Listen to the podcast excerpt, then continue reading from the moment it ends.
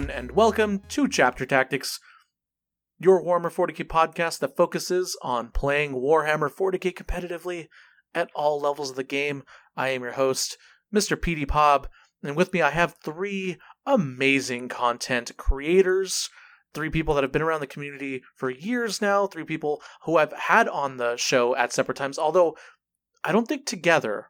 Uh, maybe, maybe Peter and Adam. Anyways, I'll go. Let me introduce them. I've got Mr. Adam Camel Harry from Melbourne, Australia.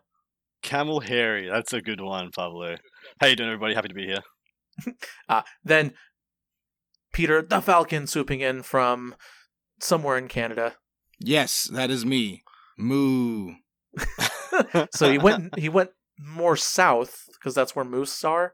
I'm assuming. Is that No, that's- is un- that is not true. I don't know anything. Anyways, and then finally, uh, coming from almost Canada, Colin Sherman from Best in Faction podcast. Kaka! Oh wait, no, that's Peter. Oh man, Uh, better than I do. it's great to be here. And yes, Oh, we well- I'm two hours from. Actually, more like an hour from Vancouver. Very close. to There you go. Boom. All right. So that is it. We've got a great jam packed episode for you today. We're going to be talking about goals, performance goals, and how to make the most out of your goals. Uh, athletes set goals regularly for themselves. Uh, and although I know not everyone listening is an athlete, uh, I do know that this is a competitive 40K podcast, and a lot of people do try to set goals for themselves at the beginning of the year and try to accomplish them uh, and see where they, you know, where they progressed from year to year. Every year it happens. I always have people come up to me, tell me, "Hey, I, I really want to go four and two at a tournament. Really want to win an event. I really want to improve in this part of my game, or in this part of my hobby, or in this part of my life." Uh, and hopefully, this episode will teach you some fundamental skills and and planning to be able to uh, achieve the goals that you set for yourself, and also to s- structurally assemble your goals so that they're uh, basically attainable and as efficient as possible. Um, so this isn't just your basic New Year's resolution kind of podcast. Um, I, I am going to talk about uh, performance goals and, and basically setting expectations for yourself. Did a minor amount of research, so it, it is a more informed episode than normal. Also, we've got some awesome announcements and plugs that we're going to talk about. Uh, at the beginning of the year, there's a lot going on for all of us. Actually, uh, I know the the four of us are in the middle of planning a lot of big stuff that we're all excited to talk about. So we're definitely going to talk about that. Uh, and then finally, we're going to talk a little bit about our New Year's resolutions. What we kind of some goals we've set for ourselves as content creators, as 40kists, as hobbyists, uh, and what kind of what our motivations are. Uh, and then get to the Patreon questions and all that good stuff. But first, some quick announcements. First and foremost, I'd like to congratulate the winners of last year's grand uh, givening. Uh, I don't know, triple X Heffelmus uh, Plus. Grand givening. yeah, I don't, I don't know what to call it. Basically, the end of the year giveaway. Uh, we gave away two paint uh, commission models uh, painted by the Frontline Gaming Paint Studio. So these are models that the winners get to uh, have painted in their own scheme that they want. Uh, it's any infantry hero character model like that. Uh, and the winners of that were John and Matthew. So congratulations to both of you. Uh, one of them hasn't picked their model yet. However, Matthew is going to be having a Ragnar Blackmane painted in the box art uh, for his own personal collection. And then finally, we had the big giveaway. This one was for the the flight or uh, table terrain setup or uh, the five hundred dollar uh, paint credit for um, a part of your army through the paint studio. Was, the winner got to pick one of those, uh, and so the the winner is Brandon. So congratulations to him. He's already been notified, uh, and he decided to go with the terrain setup. So he's going to get uh, full terrain ITC terrain setup along with the mat, uh, and also a secret product that I can't tell you about in the future that'll go really well with all that too. Um, and so he picked that because he's a local TO and he really wants to grow his community. Um, and so we decided to send him a full set of terrain. Um, so congratulations to all of you. If you want to enter that next year or every month we do giveaways, head on over to the Patreon. Also, I'm just trying to think about how many Johns there are that play 40k. And there's a lot of Johns.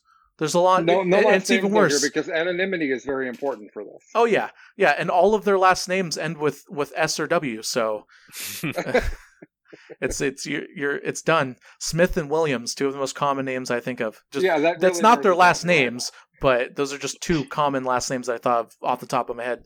Anyways, um, so uh, if you're going, if you're listening to this episode, um, you might notice that my audio sounds a little different. I am getting over moving uh, right now, so I'm recording in the office. My at-home studio is either in the process of being assembled or completely non-existent.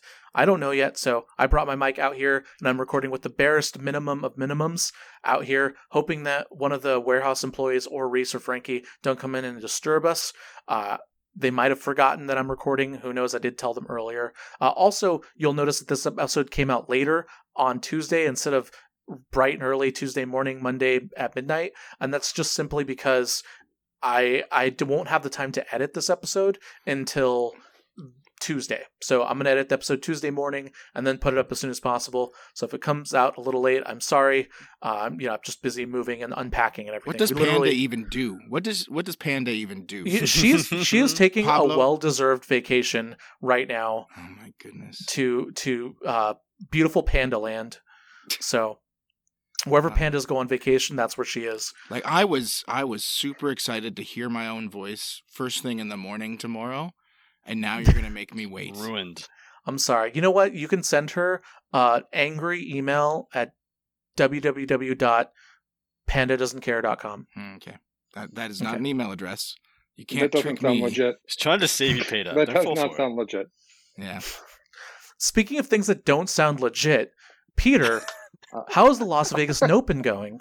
Las Vegas Open is going um, very well in many ways and not as well in others. Um, so we managed to get our uh, swag store open in case anybody hasn't seen. If you go to lasvegasopen.net, um, there's a shop link there. I also had a Facebook post, um, a um, Armor Class 10, which is part of um, a hobby store out of Massachusetts, and the name is I don't oh Alpha Omega Hobby.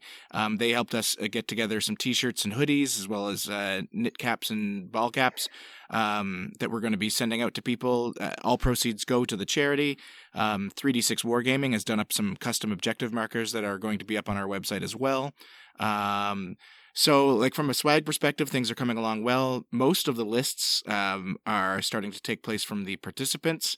Um, so we're, we are well on our way. However, uh, just about three hours before we started recording, um, the UK went into a, a complete and total lockdown, um, which includes, uh, which seems to preclude any of our streamers from actually being able to stream from the UK. So we're uh, in talks with some other people right now to that we had kind of in, waiting in the wings um, to uh, fill those slots if we need to. Um, so yeah, so a couple things are up in the air. The event is still happening. It's just it's it's probable that a couple of the UK people that we really wanted to have on um, just won't be able to now. So Yeah, it's unfortunate that that uh, you know we we had that lockdown happen, but uh, I'm still really excited to hear all of that juicy, juicy commentary, uh, especially especially um, Adam firing off about a thousand words a second uh, as well. But I'll see what I can speaking- do. Speaking of No, juicy commentary, promises. the Las Vegas Open is going on, but that's at the end of the month. There's one more event that's happening pretty soon in a couple. Is it ten days? Yeah, about that. it? Oh my gosh! Um, and that's that's Charity Hammer, which happens every year. Uh, Colin, you you and Biff Pod put that together. Why don't you talk a little bit about that? Sure. So uh, the last two years, the first weekend in January, I had about 20 to 40 gamers, depending on the year, out to my home in Edmonds. The the kind of the best ambassadors for the game I could find, combined with the the highest of level players, uh, and Falcon.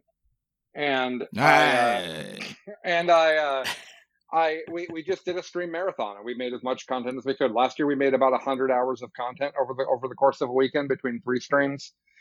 Uh, the problem is, as you guys know, uh, COVID's a real thing, so uh, we can't do that right now. So we took the major charity hammer with out, Art of War guys and Adam and Falcon. We took that and we just pushed that off. If, if able, we'll do that in the summer sometime, provided it works out. and we started looking at how do we do something with the utmost following of guidelines incredibly strictly. So there's a whole article being posted on our Facebook page that explains our guidelines. It's a lot, but the gist of it is we're going to do a smaller version of Charity Hammer uh, with eight locals because locals are much easier to quarantine and everything. And uh, we're going to do that on January 15th to 17th with a little bit of a spin. Uh, normally, we do our charity for Child's Play, which is a charity that pr- provides toys and games and video games and things for children's hospitals. Uh, we had a very close friend and lo- longtime close friend of Chuck and I, um, who is a big a big member of the Pacific Northwest Warhammer community named Vince Price. Uh, come down with with some pretty some pretty crazy bad cancer, um, and of course that is really hard on your family. And there is also a massive financial disaster that happens when anyone in the United States gets cancer. So uh, we've pivoted this uh, since we're doing two events this year. We're doing this one uh, for Vince's family and and also uh, splitting the the donations also with Fred Hutchinson Cancer Research. So we'll be doing a couple days of streaming. I'm sorry, with someone. No, no, go on, go on. Yeah, we're gonna do a couple days of streaming. We're gonna make about about uh, I think it's like uh, I think last year we made 100 and something hours. This is more like 80 hours of content. It's less. Uh, but it's going to include an, a double elimination RTT with the basically the best players of the Pacific Northwest um, playing the absolute best lists they possibly can. Those lists are being vetted and, and worked with uh, Art of War is helping us with those. Um, and the, all the people you guys like from Charity Hammer, Mr. Falcon and Mr. Adam and the and the Art of War guys and Alex McDougall, all those people are all going to participate as commentators on the RTT games. So we're going to have um, a huge number of, I think it's 14 RTT games for a double, a person double elimination tournament. And we're going to have commentators the entire time. Before I, I, I drop the big news about the commentators, I will say that if you want more information about this, go to charityhammer.com. It has the agenda, it has everything. There's also a link to our Facebook page where you can say that you're interested in our online event, which will get you up to date information. But now, the, the big news uh, Falcon and I were working today on who the commentators should be. And what we realized is that we really needed some Rhino. So here on the show, Hey. I would like to formally invite Pablo to come commentate, at least it's virtual commentating, obviously, but virtually commentate one of our RTT games with whichever other host he, he deems appropriate. Think we- so, I am honored. I was actually just thinking I've never been asked to be on Charity Hammer. Not that not that I'm salty about it, but I just, you know, you've got so many people, you're coordinating so many so many people for this charity event. Um and it's perfectly okay. However, I would love to There's just to help here. out Vincent Price. Oh, there's a bu- I don't care. I don't care. the buck could be anything. Vincent Vincent Price is one of the nicest guys I have ever met. He's Yeah, a Imperial yeah. Knights player playing 40k. I've known him for years. He's always gone to the BAO. Um, he and his wife, you know, have shown up to events and hung out, and he is just the sweetest guy ever. And I had no idea that Charity Hammer um, in this month was going to be, uh, you know, helping him out. Um, anyways, so that's that means a lot to me. Um, but what's the but? We'll get to Oh that. no, I thought you were going to have a butt, but I'd love to help out. But I'm Oh no going no to. no absolutely no no there's no no but at all wanna- I'm doing I it do- I'll, I I'll do find want- my was gonna daughter or me- some, me someone will comment with me I don't care well I'll find someone out here I want to. I want to go on the record though, Pablo. We can go back through the chat messages, but I'm relatively certain that we invited you to Charity Hammer last year. you know and you weren't able to make probably did you probably just- did I Just you to know be what Clear, it, it- that, you know what? That's probably true. The other thing is, and, and this is probably the bigger reason why I've just completely drawn a blank on that invitation, which I'm sure you did extend, is because every January we're getting ready for LVO Oh, practice. yeah. and so like most of the time uh, between the first and the end of the month i everything's just a black hole Like nothing so um i would love to commentate at charity hammer that that would be Excellent. amazing thank you the so much Every every year someone says, "How come Frankie and Reese aren't involved?"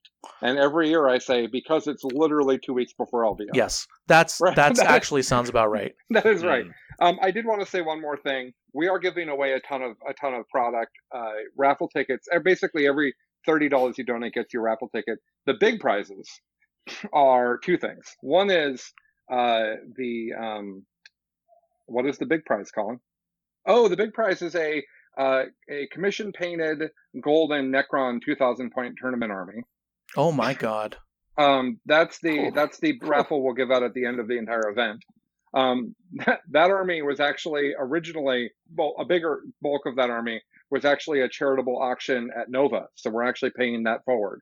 I won that a couple years ago, and we're we're auctioning a bunch of it off. Nice. Um, and then the other thing is that uh, there's going to be a bracket online for you to predict the RTT, and the winner, whoever predicts that the best, wins a, a new inbox Imperial Knight. So that's the other fun Mhm. prize. But there will be prizes all throughout the weekend that you get by simply donating when you should have donated anyways. So there you go. That's my pitch. CharityHammer.com, guys. Yeah, absolutely. Um, charityhammer.com. Twitch also I'm assuming any any Twitch bits you get, anything like that, shouts and stuff will also go towards um the grand prize Absolutely true. or Uh, the, the grand it's- yeah. It's the link. The link's on charityhammer.com, but we're twitch.tv slash biffpod. I don't know if Pablo mentioned. For those who don't know, I'm from the Best in Faction podcast, and we're the hosts of it. So there Yeah.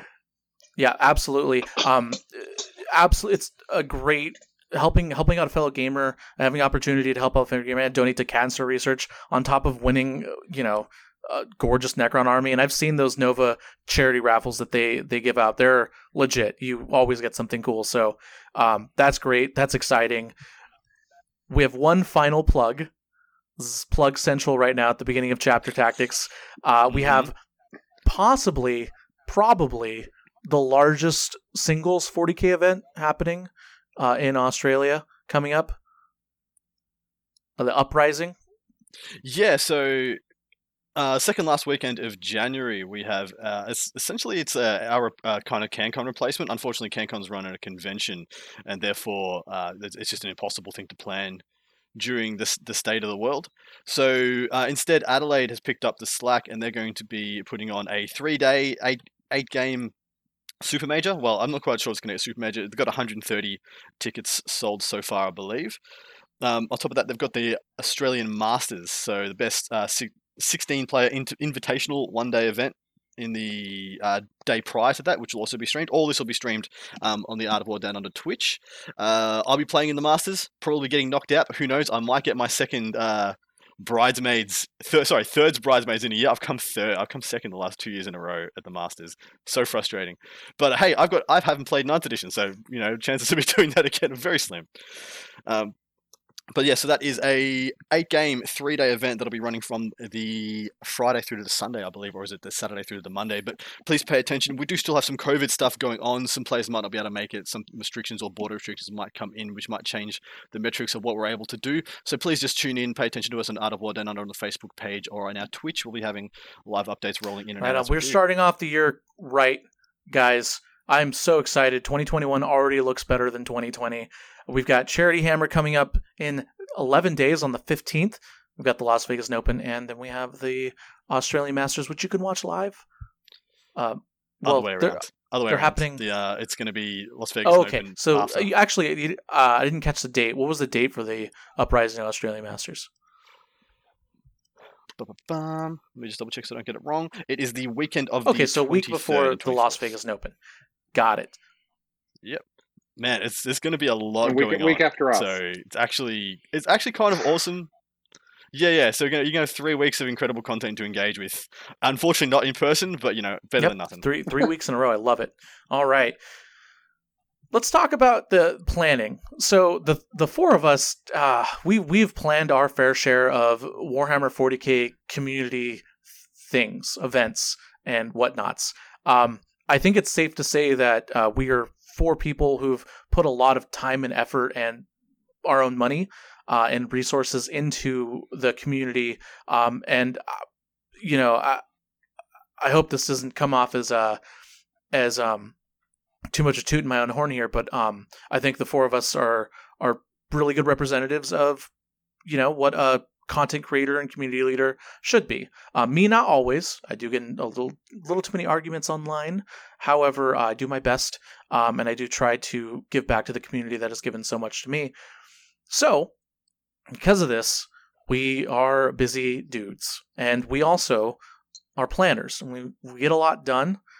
But uh, I know me personally. Um, it, a lot of it comes from setting goals for ourselves uh, and uh, kind of setting a plan forward for you know our respective content and what we want to do.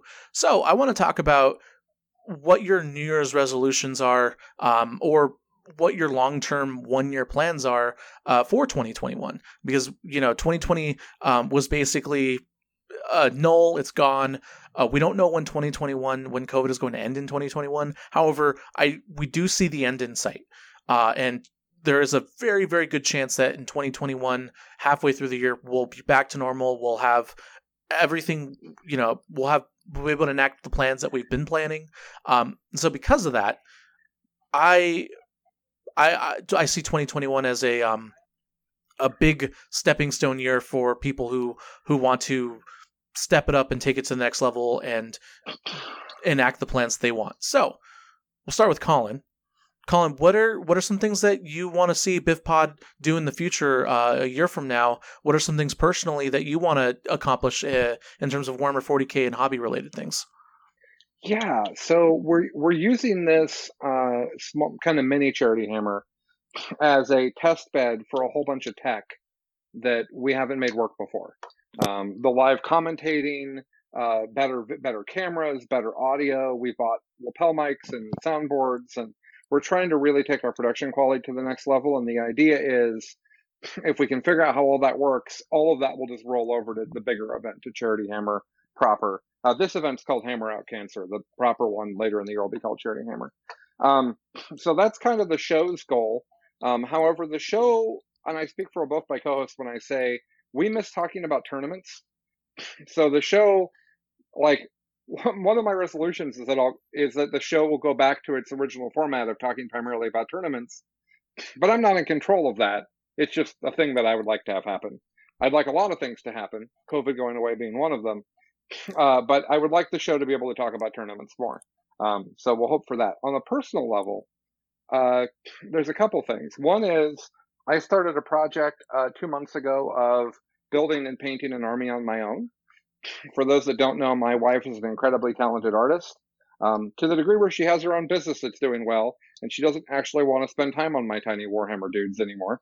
Um, and so I thought that was a good opportunity for me to try to paint an army. And I'm about uh, probably a third of the way through painting a Marine army.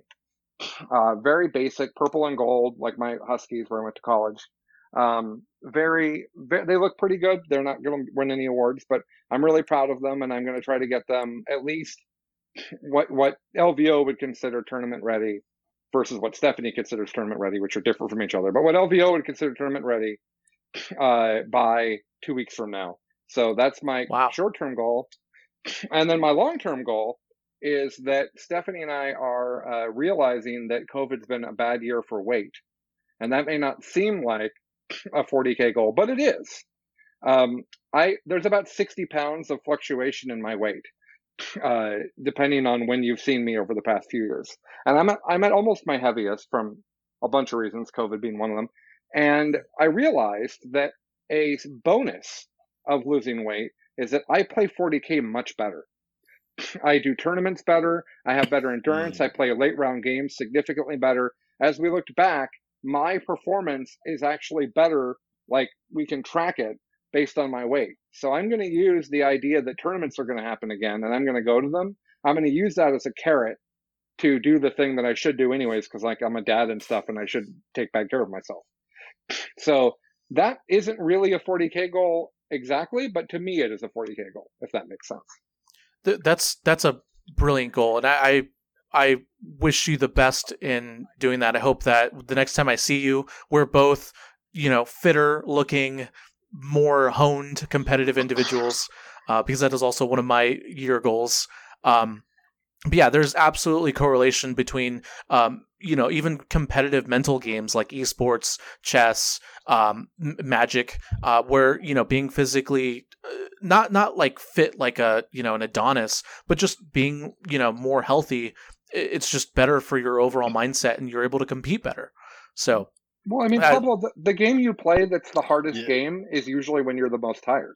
No, and Yep. it's not it's not because you're the most tired. It's because if you're winning, you're going to have your hardest game near the end, which is of course Pablo why we always play each other near the end of the tournament. yeah, yeah, yeah, absolutely. uh, but I've just noticed, like, especially our game at Boise, where I just played terribly against you. Um, I really felt like I was exhausted that entire day. That doesn't help you, and that doesn't happen if you take care of yourself. So that's going to be my goal. Yeah, absolutely. That is a great goal. I yeah, I freaking love. All that right. Adam, you're next. You spoke up. All right, so um, I've got oh man, so so many so many irons in the fire that I was hoping to have uh, come to fruition in 2020, but um, in 2021, I hope in one way, shape, or form to have come to a resolution of whether or not I can turn commentary into profession, something I can do and dedicate myself to, and really uh, kind of build a life around. Because commentary is the thing I'm most passionate about, especially commentary for 40k. I want to be able to do that for a job, and that is, I guess, that is my biggest my biggest pipe dream. Secondary to that, I want to attend and participate in every single team's tournament Yeah. I'm able to attend. I, sing, singles, singles to me, it almost seems second fiddle. Like if I can go to a t- if I go to a singles event, yeah, cool, singles event, awesome. But if I I want to get I want to get to every team's event, I want to play with new people, different people, exciting people. I want to share those experiences, and um, yeah, I just want to make some awesome memories uh, in the scene again. And I, when I, I was sitting thinking and, and reminiscing with some friends, and the the ATCs and WTCs and things like that I've attended have been the best 40k memories that I've made while playing the game. Like even winning majors and GTs and stuff hasn't compared to like coming third at a team's event with my mates. And so I think that's something I want to invest heavily in. Now, I just Peter, want to say that I wish every tournament. what does the was a team's Falcon want to do?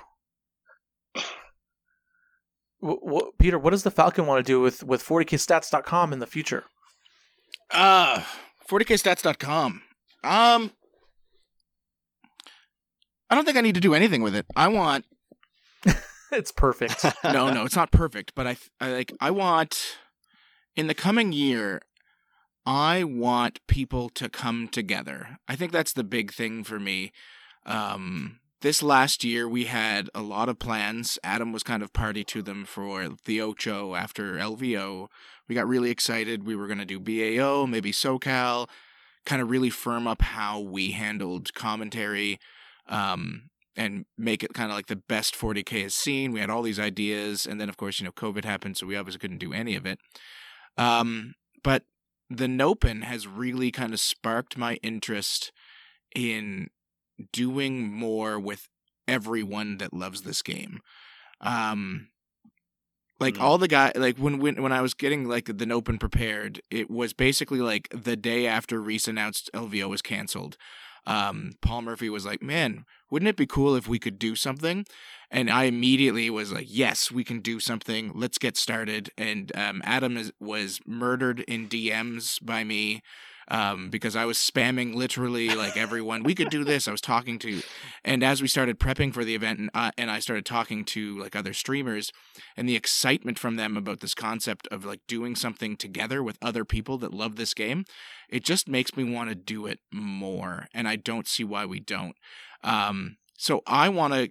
My resolution for this year, from a Warhammer perspective, is to just build more community involvement, more than we ever did with Stat Center. Because Stat Center was kind of built on that same premise of get the community to, to to know how big it really was and how many good players there were, and but not just that, like to get the message out there. And so I want to continue. I want to make that better. Um, I want to bring back Stat Center in a different way. I'm not sure if we can bring it back the same way until June or July, maybe, um, of like actually doing full on commentary on events. But I want to get all these people that are good at this game together in the same place and make stuff like this happen more often. Um, like the Nopen, like all this. I think that's my big, my big 40k goal. I also need to finish painting my Custodes army. That's kind of a resolution.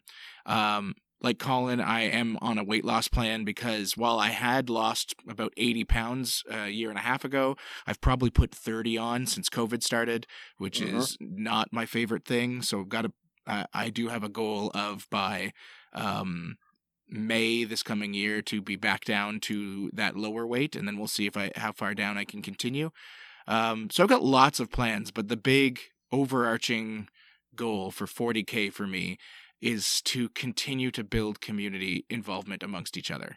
Like to get all these big streamers and stuff together and being awesome. Right on. Yeah, this is great. This is good stuff. I'm so pumped. I feel like I feel like I'm at like a Tony Robbins seminar. I'm just like, let's go. Like, let's do this right now. Motivated. um, I I've uh, a lot of my goals are in line with the with all of yours. Um, which which is very cool to me because uh, it shows that you know maybe my mind is on the right track. Um, absolutely, uh, join Fit 40k. Absolutely plan on getting um, uh, fit. I'm at the heaviest I've ever been in my life, um, and I want to change that. Um, and then yeah, take the podcast, grow that. Uh, I don't know what direction Chapter Tactics is going to go. It's it's been a formula. It's been around, you know, it's been around a while. Um, I kind of want to give more back to my patrons um, in terms from a content perspective. Uh, but there are a lot of plans at Frontline Gaming um, that I'm really excited um, to work on. I've got two business proposals that I've got uh, ready to pitch to Reese and Frankie that I'm just waiting on a couple things on. Um, that'll be business plans. I've never done that before, and if they do work, then uh, one of my biggest dreams um, in the community will will finally happen, which is which is big. Um, and then another one is one I definitely can't tell you about. Uh, but yeah, that's that's basically it. So just becoming a more professional PD Pub, Mm. um, solidify my place at, at frontline gaming and, and the community. But anyways, enough of that. Let's talk about the listeners. So you came to this podcast to hear us talk about a goal building and uh, objective goal, uh, basically building objective, efficient goals to make you a better 40k player. Uh, so I did. I'm going to link um, on YouTube. I'm going to link a timestamp to this point, 30 minutes in the podcast. So if you want to skip most of it, uh, you know, you can. You're welcome. Welcome, uh, YouTubers who just want to get to the title and the content. Um, I love you all, anyways, even if you don't listen to my long intros. Yeah. I don't. So. No, no one does. I don't. I don't listen to them at all. I skip by them. That's- Wait, we're that's we're on a show right now. yeah. The, we just got through the introduction. We've got another hour to go. Oh, okay. Uh, anyways, I hope people like it. I, I hope so too. We'll, we'll see. But um, anyway, so let's talk about goals now. So in the research I did, there are, there are generally three kinds of of goals that are productive more than just New Year's resolution, wishy washy. I don't know what I do. uh, Unplanned goals, the kind of goals that that you. You'd put out on your Facebook post and then forget about until Facebook reminds you of you a year later um, for the next year. So uh, there are productive ways to set goals for yourself. Uh, a lot of them do come down to uh, realistic goal setting, which is uh, not a type of goal, but I think that's probably one of the cornerstones of goal setting is is just set realistic goals for yourself. Um, so I I don't want to, you know, just kind of vomit out the the same boring stuff that you hear consistently because uh, that stuff is overdone, and we've actually done it on this podcast before. I want to talk about the three specific goals, types of goals that you can set for yourself. So the first one I have um, is uh, outcome goals. So these these are uh, uh, the goals that everyone's most familiar with. Uh, we actually mentioned some outcome goals. The best one being the uh, all of us, you know, being fit uh, and and working to improve our our physical health.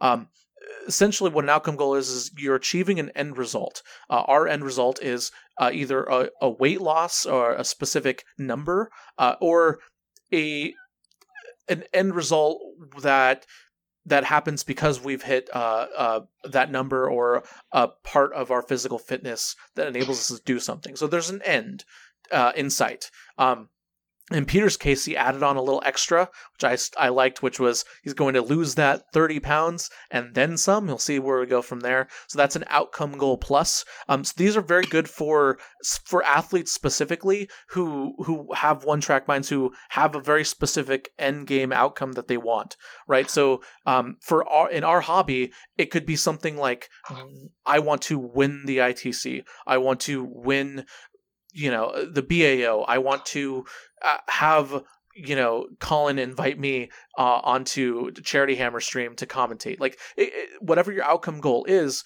that's that's you got to focus on the end result and everything else around the goal that you've crafted is achieving that result. So colin adam and peter uh, I, I talked a lot about outcome goals. What are some outcome goals that you've seen uh, you know uh, either yourself you've used or you've seen good players use that you've heard where they've talked to you, like maybe over dinner or um, uh, in an interview, uh, where they absolutely had an outcome goal and it worked out, uh, and you got to see them enact their goal in, in action? This episode is brought to you by HP Instant Ink. No one is reading your mind, but HP Instant Ink knows when your printer is running low and sends you new cartridges, so you never have to think about ink. Save up to 50%. You'll pay less than $5 a month for ink and never run out again. Find out if your printer is eligible and enroll today at hpinstantink.com. Conditions apply. For details, visit hp.com slash instantink Spotify. Okay, so we had a brief little pause there. Uh, the Warp decided to come in and to nuke the podcast, but we're back. Adam, Peter, and Colin are here. And uh, to recap, the question was: What are some what are some um, uh, situations and examples uh, you've seen of players in 40k who have um, result oriented goals, um, outcome goals that they've said that they wanted and then succeeded on. You can include yourself too. Uh, and then this is roundtable. Anyone can talk about this. Well, I know for I know personally for myself, and I can maybe even speak a little bit for Colin, seeing as the name of his podcast was Best in. Faction, and he started with the intent of that of that being the the moniker and the thing that they were known for. But I, have certainly had years uh, or even seasons where I've intended to finish X Y Z in rankings or have won X Y Z amount of tournaments per year. Um, I know, so I was best guard player for two years in a row through I think it was 2017 2018 and the 2018 season I intended was it 2017 to come first place in Australia, and uh, so I worked my ass towards uh, ass off for that goal. And I didn't reach it. I came third. Um, it was actually a real big bummer, and it took me a little bit to recover from that because I don't think I was very realistic with how I was going about it. If that makes sense for this discussion. Mm-hmm. Um, I found one good list, one great list that I was very good at playing, and I just played that for the whole season rather than moving with the meta, moving with the times. Because what happened was Eldar came out, and my Baneblades could only hit Eldar, most Eldar armies on sixes, and therefore I could no longer produce the same results and all the metrics and math that I was basing my army being or good on. Occasionally sevens. Yes. uh, so yeah, all the metrics and all the terms and conditions I, was, I based all my knowledge upon was no longer valid, and yet I still persisted and tried to make that army work. And that's because I, I just think I was a little bit immature when it came to um, evaluating my own expectations of myself and my own abilities. I overestimated my abilities and underestimated um, everybody else's, I guess. That's funny because 2018 is when my co-host won Best Guard. Yeah, for the world. Yeah, I remember. because um, hell, hell, hellhounds were broken. Yeah, the Artemia oh, patterns. Ridiculous, man. So, mm. uh, and actually, Colin, if I remember correctly, you were you were also Astra Militarum Best in Faction the year before? No, or no. you were shooting I've, for? I've never won a Best in Faction award. Oh, okay. Well, you were close. I remember you were uh, one of the top guard players um, starting out your breakout year. Was it 2006, 2017, 2016? It's been so long now. 2017, I think. I think it was 2017. But I, I, uh, I, but I know where Adam's coming from. I actually, uh, I think the best in faction awards are interest, interesting because only one person can win it, right? Mm. And so that's a rough goal. Uh, and I had when I've had that as a goal before, and then halfway through the season, several times I softened it to maybe top ten would be fine. I'd be really happy with top ten. but yeah, it, it's a it, that's a rough one, Adam. Especially trying to do it from trying to do that goal from Australia, particularly hard, right? especially Extremely. for years ago where you guys didn't have nearly as many tournaments as you do now. Mm. I think uh, what that taught me, and a couple of other things, it taught me that um, the the best thing when setting goals is to have an appropriate amount of self reflection and um, uh, be able to look look at yourself uh, honestly and uh, manage your expectations. I think it's it's very easy, especially when I was a, a lot younger, to be like, "Oh, I'm the best. I will be the best. You just watch me." And uh, it didn't. It worked out a lot less than it worked. so it worked out the opposite a lot, a lot more often than it worked out the positive. Um, if that makes sense. So yeah, I, I think it's just something that happens as people mature. But in the realms of 40k uh, and the realms of tournaments, it's really, really important to to manage your expectations. To go into a tournament um, with a a realistic goal, not one saying, "Oh," because like, like Colin said, from a tournament, winning a tournament is an unrealistic goal. For, for actually, actually, for the vast of majority of, people. the vast majority, is only going to be one winner. It's only going to be it's only going to be two first two first and second losers. Um, but uh, yeah, so uh, for uh, to me, winning winning, I never set out to win a tournament when I go to a tournament. I set out to do as well as I can do, and usually that's a five and one or a four and one, depending on how many games it is. Um, if I get myself to T whip, if I get myself to, to four or five games undefeated, that is an absolute pass in every every sense of the word for me. Yeah, there's a big pitfall with outcome oriented goals specifically, and that's that you both talked about it. Um, the problem, I guess not the problem, the the issue, the thing you want to be wary of when creating an outcome goal for yourself is you do need to come up with a process to achieve that outcome goal, right? And they're actually the two other goals we talk about help that as well uh, with achieving your outcome goal, but you definitely want to start with some sort of, of outcome or ending if that's what you want. Uh, one perfect example I have um, is almost every ITC. I think every ITC champion who's ever won the ITC since I started, uh, every single one of them has has started the season off strong and kept that momentum going. Uh, with of course some waves, uh, you know, waves and roller coaster rides, uh, and then ended the season and won the ITC. All of them I've had on the podcast, uh, both before and after. Um, actually, I think except for maybe the first one, uh, the guy I'm going to talk about right now. um, and all of them mentioned, you know, just going to as many tournaments as they can. Uh, and uh, of course, they wanted to win the ITC, but that was that wasn't necessarily the outcome that they wanted. The outcome that they wanted was was just to do well and be be the best, right? Um, so they weren't very specific about it. Uh, Ad, Adam uh, Alan Bajramovic or PJ Pants uh, was actually the guy who won the ITC the year I started playing Warhammer 40k. There's a really good picture of me sitting down at the LVO with him over a laptop, and he's showing me a spreadsheet of all of the potential outcomes of the LVO top eight and the people who can not who could not come out of the ITC uh, to win. Um, he was just very formulaic about it. Uh, the entire time. Every time I talked to him in a tournament, he was like, "Okay, you know, I, I've got this." Broadside Bash and one other event coming up. I need to win one of those to get this many points to to you know still be in contention or to be the favorite to win the ITC. He was just he was very methodical about it, uh, and he was probably one of the best examples I've seen of an outcome goal oriented person who had one outcome goal in mind, which was to win the ITC, and then did everything that they can could in their power.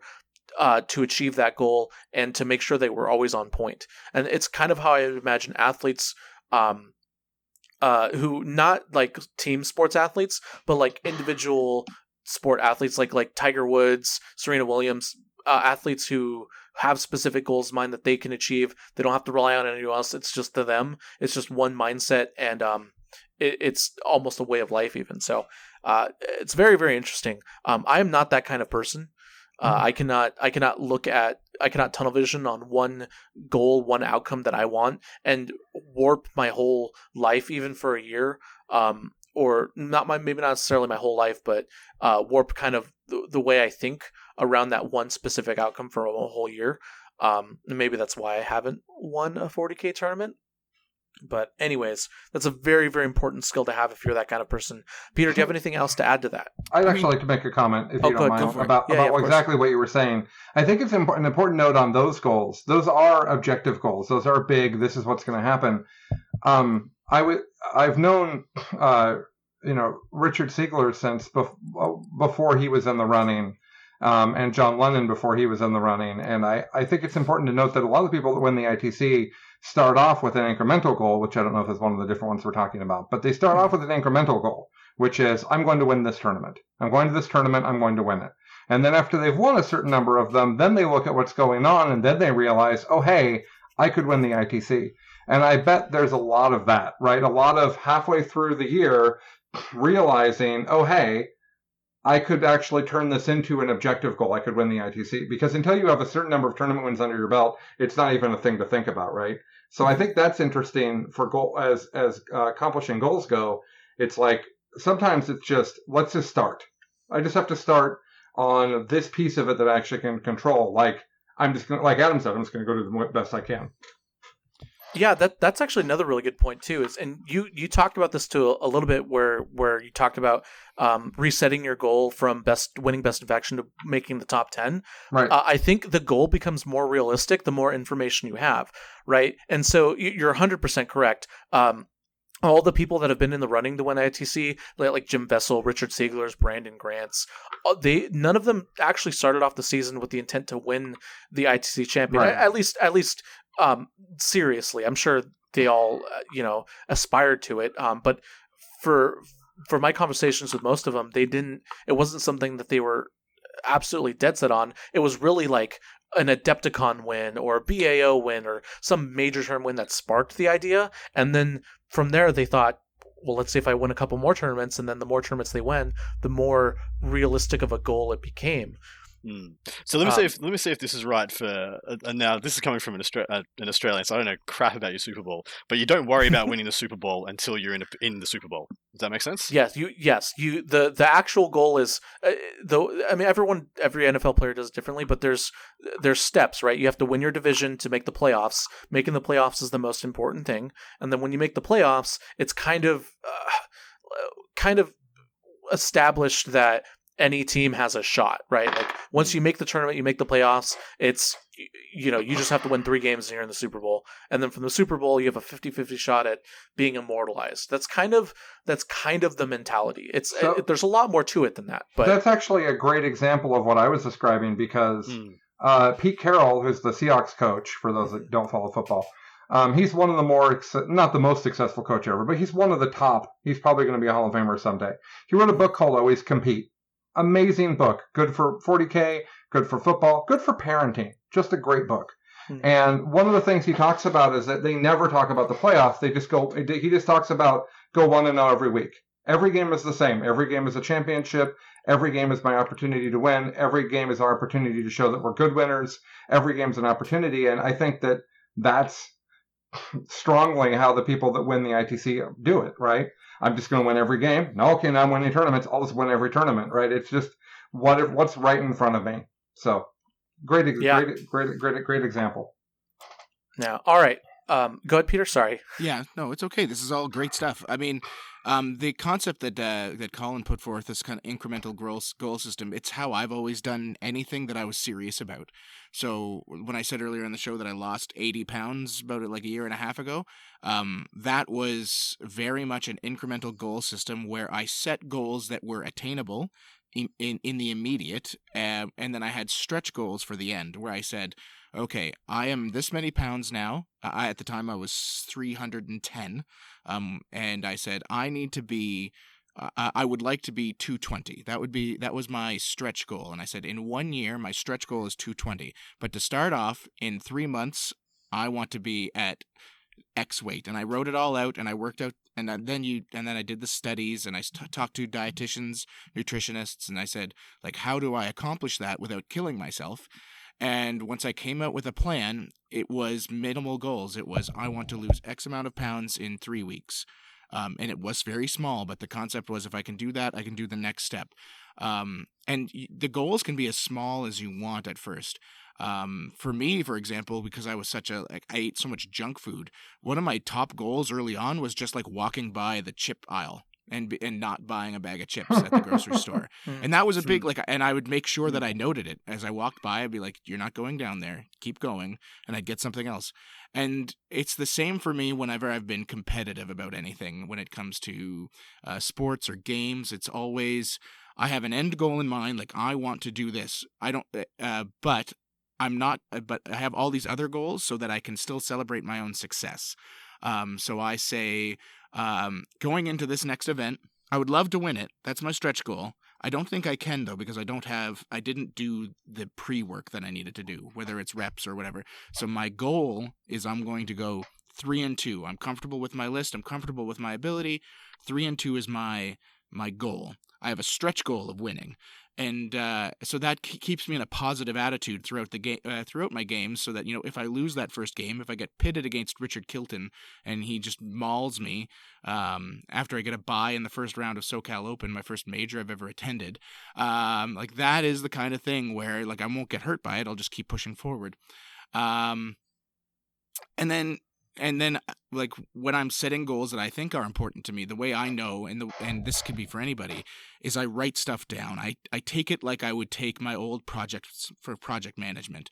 I lay out what are the um what are the barricades that are going to like that are going to stop me from achieving this goal? How do i get around them? What are the resolutions to those possible issues? Um, what are the steps i need to take? And then you really dive into it. Um, an example of someone because you mentioned you wanted examples from other players. Um, Boris Michev uh, last year. Um, he owns the Bad Moon Cafe uh, over in the UK, really cool spot. He messaged me once early in the ITC season and said, I'm going to be on 40K Stat Center. Um, hmm. And I was like, cool. And he was like, yeah, I'm going to do it. How do I get on? I was like, well, we got to win an event. And he said, awesome. I will win an event. Um, and I know that he had, I believe he'd signed up to like Art of War coaching with Nick. Uh, it may have been Knights of the Game Table at the time. I'm not quite sure, but he had signed up for that. He was like, I'm going to do my studies. I'm going to make a possible list. And then I'm going to buy a gaming store um, so I can run my own events and win them. And that's what he did. Peter, did we lose you, buddy? Uh, no, I'm mm. still hmm. here. We heard buy a gaming store and then you went away.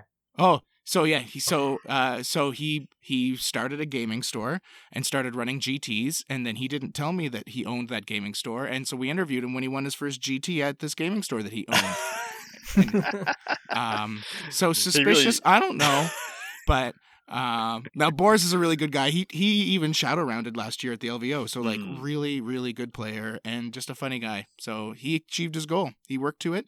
Uh, but when you're setting goals, make sure they're attainable. But not only that, like you have to build out your strategy to achieve them. Don't just say like I'm going to win the LVO and walk into the LVO and then wonder why you lost.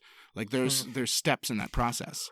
And yeah, also, absolutely. if you if you want to guarantee you're going to win a tournament, you do need to own your own uh, own store. Like just yeah, that's out there. That's the first stretch goal is the purchasing and running of your own tournaments at your oh, own store. Oh man, just start your own business. Anyways, uh, I didn't like that entire... at first, but I decided you know the kids don't need to go to college. So uh, all right, so we actually talked about the second goal a lot, um, and and I'm glad Peter brought up uh, incremental goals. Uh, the next one is performance goals. So performance goals are goals that you that you use specifically to measure yourself up to a past version of yourself, right? So athletes use this to trim seconds off their 100 yard dash or uh, to uh, run fast, you know, run a faster mile, or in, in 40k sense, uh, you would use performance goals uh, not to achieve an outcome because you don't necessarily care about an outcome. You care more about the you care more about your own personal performance and getting better, right? Mm. And so the best 40k goal performance goals examples I use or I've seen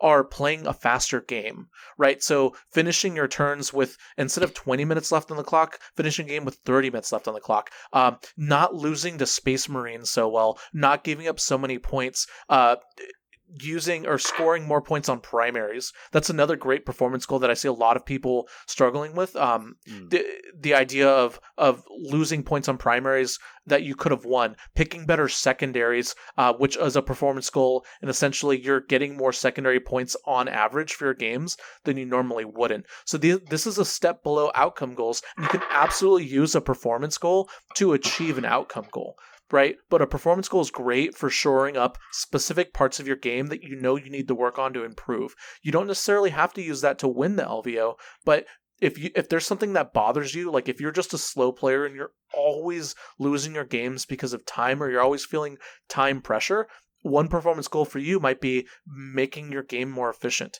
Uh, that could be organizing your models pre-game, uh, picking, uh, knowing your roster in and out. Maybe it's a communication thing. Maybe you just need to be able to talk to your opponents in a more efficient and communicative way. There, there's a variety of ways to improve that. It, it's ultimately up to you to decide where your performance is lacking and where you want to improve, and then assign that uh, a number or uh, uh, uh, assign that uh, a goal based on your past self or past performance, and then you work to improve that.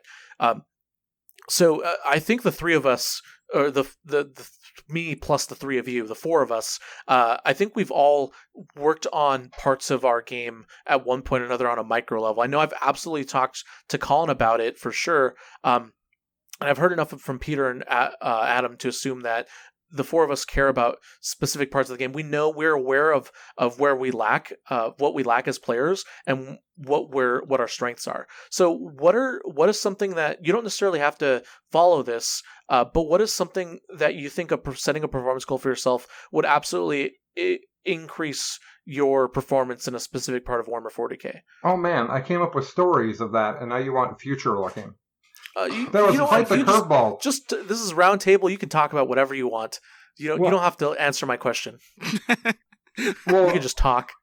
well, all right then. Uh, I I, the, I could talk about playing Tyranids to learn close combat because that's a thing. I I've played entire armies to learn things. Like I played Tau for six five tournaments, I think, just because I wanted to make sure I understood how to make them win. Um, but the bigger thing I think people do, and I think there's a way to do it constructively, is when I started playing competitively, I had to beat Mitch, my co-host. Mitch Pelham was the top player in our state, and I kept losing to him at tournaments. I had to beat him if I was going to make any of my goals. So I, in that case, I befriended him and learned his secrets. But but like that's a thing. And then and then my first just profoundly terrible loss was also my garden trying to hit all on sevens at him. Was I lost to Eldar at a tournament to a wonderful guy named Matt Johansson uh, out of Idaho. And then I said to myself, well, I have to beat Matt. If I'm going to be the best player in my area and I'm going to win all these tournaments, I have to beat Matt. What's Matt play? Matt plays Eldar. Okay, I better learn Eldar. Uh, and so to me, that's so that's actually a big part of how I do things. Is like I need to understand this army. I need to know how to beat this. I have to be able to beat this specific thing. I have to learn this thing. So that's what you made me think of, Pablo. That's not your future looking answer, but that's the that's what Oh, the thing that's that's, what good- you're making me think of. so That's a good. No, it's a really good performance goal. Yeah. Yeah. so I had one. So I played an RTT and was, was lucky enough to. I, I won an RTT. Who who cares? It happens. Woo! Yeah, well, watch out, guys! Setting the world on fire over here. But uh, uh, what I came out of it was that I I built and designed a list to find out if raised banners was a good secondary that I wanted to play. Does that make sense? And the answer is no. Um, the answer is yes, with with a maybe. If you build for it, you can you can do it consistently, but you can never bank on getting 15s. You're never going to get 15s. Like there's so Fair many enough. missions where it's not even a, a possibility because you don't have enough objectives. And I really wish GW would change that and make it scaling. Like it's, if it's a four objective mission, you get two points for raised banners or something. Um, but you know we can't have it all. And so yeah, like just things as simple as that. I want to know if my the army that I play is good at X. Uh, secondary, so I, I took X secondary for every game of an RTT, even when it didn't make sense to. I just took it anyway. Um, and at the end, I, I, I left with a, a really good working knowledge of um, how it works and how I want to play it, and the things I need to put have in my list to guarantee it's going to be worthwhile.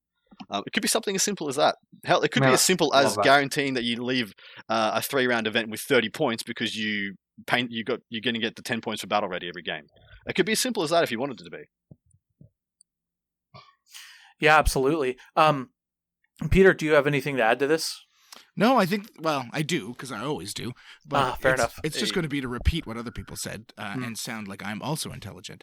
All right. well, But, but like- I think we're- I think we're all reasonably intelligent. So, But like I would say, a big thing um, that Colin said is something that I've always held to, and it's something I've noticed from a lot of the better players is like this a willingness to break outside of your own bubble, but also understand. And it goes, kind of goes back to this: what are the barriers in achieving a goal? Um, outside of Warhammer, a long time ago, I used to play a lot of ping pong or table tennis, depending on Ooh. on the, the rule set. But I played a lot of it, a lot, a lot in university. And the guy that taught me how to play, I could never beat him. I could beat literally everybody else but not him. And it became this big gap for me. And how do I beat him? Because that was going to be my goal. Um, but it's like it, these are the things you need to, to kind of look at when you're when you're kind of creating this. Um, in terms of Warhammer, like Colin, I will pick up armies um, or borrow armies to play just to learn them because I think that is very important and it's something that everybody should do um, to kind of get to these these next steps, like picking up a close combat army to figure it out, um, or an army that's more finesse if you think it is. Um, those are all really big things that that are relatively easy to accomplish if you've got friends, at least. Um, if you don't want to put the time into doing it yourself, so. I like. I mean, you, it's easy too uh, Falcon, right? You can have a friend over and just swap armies with them for that game. Mm. Yeah, You have to you have to do some homework before that probably, unless it's your normal practice partner and you're like really comfortable with their stuff.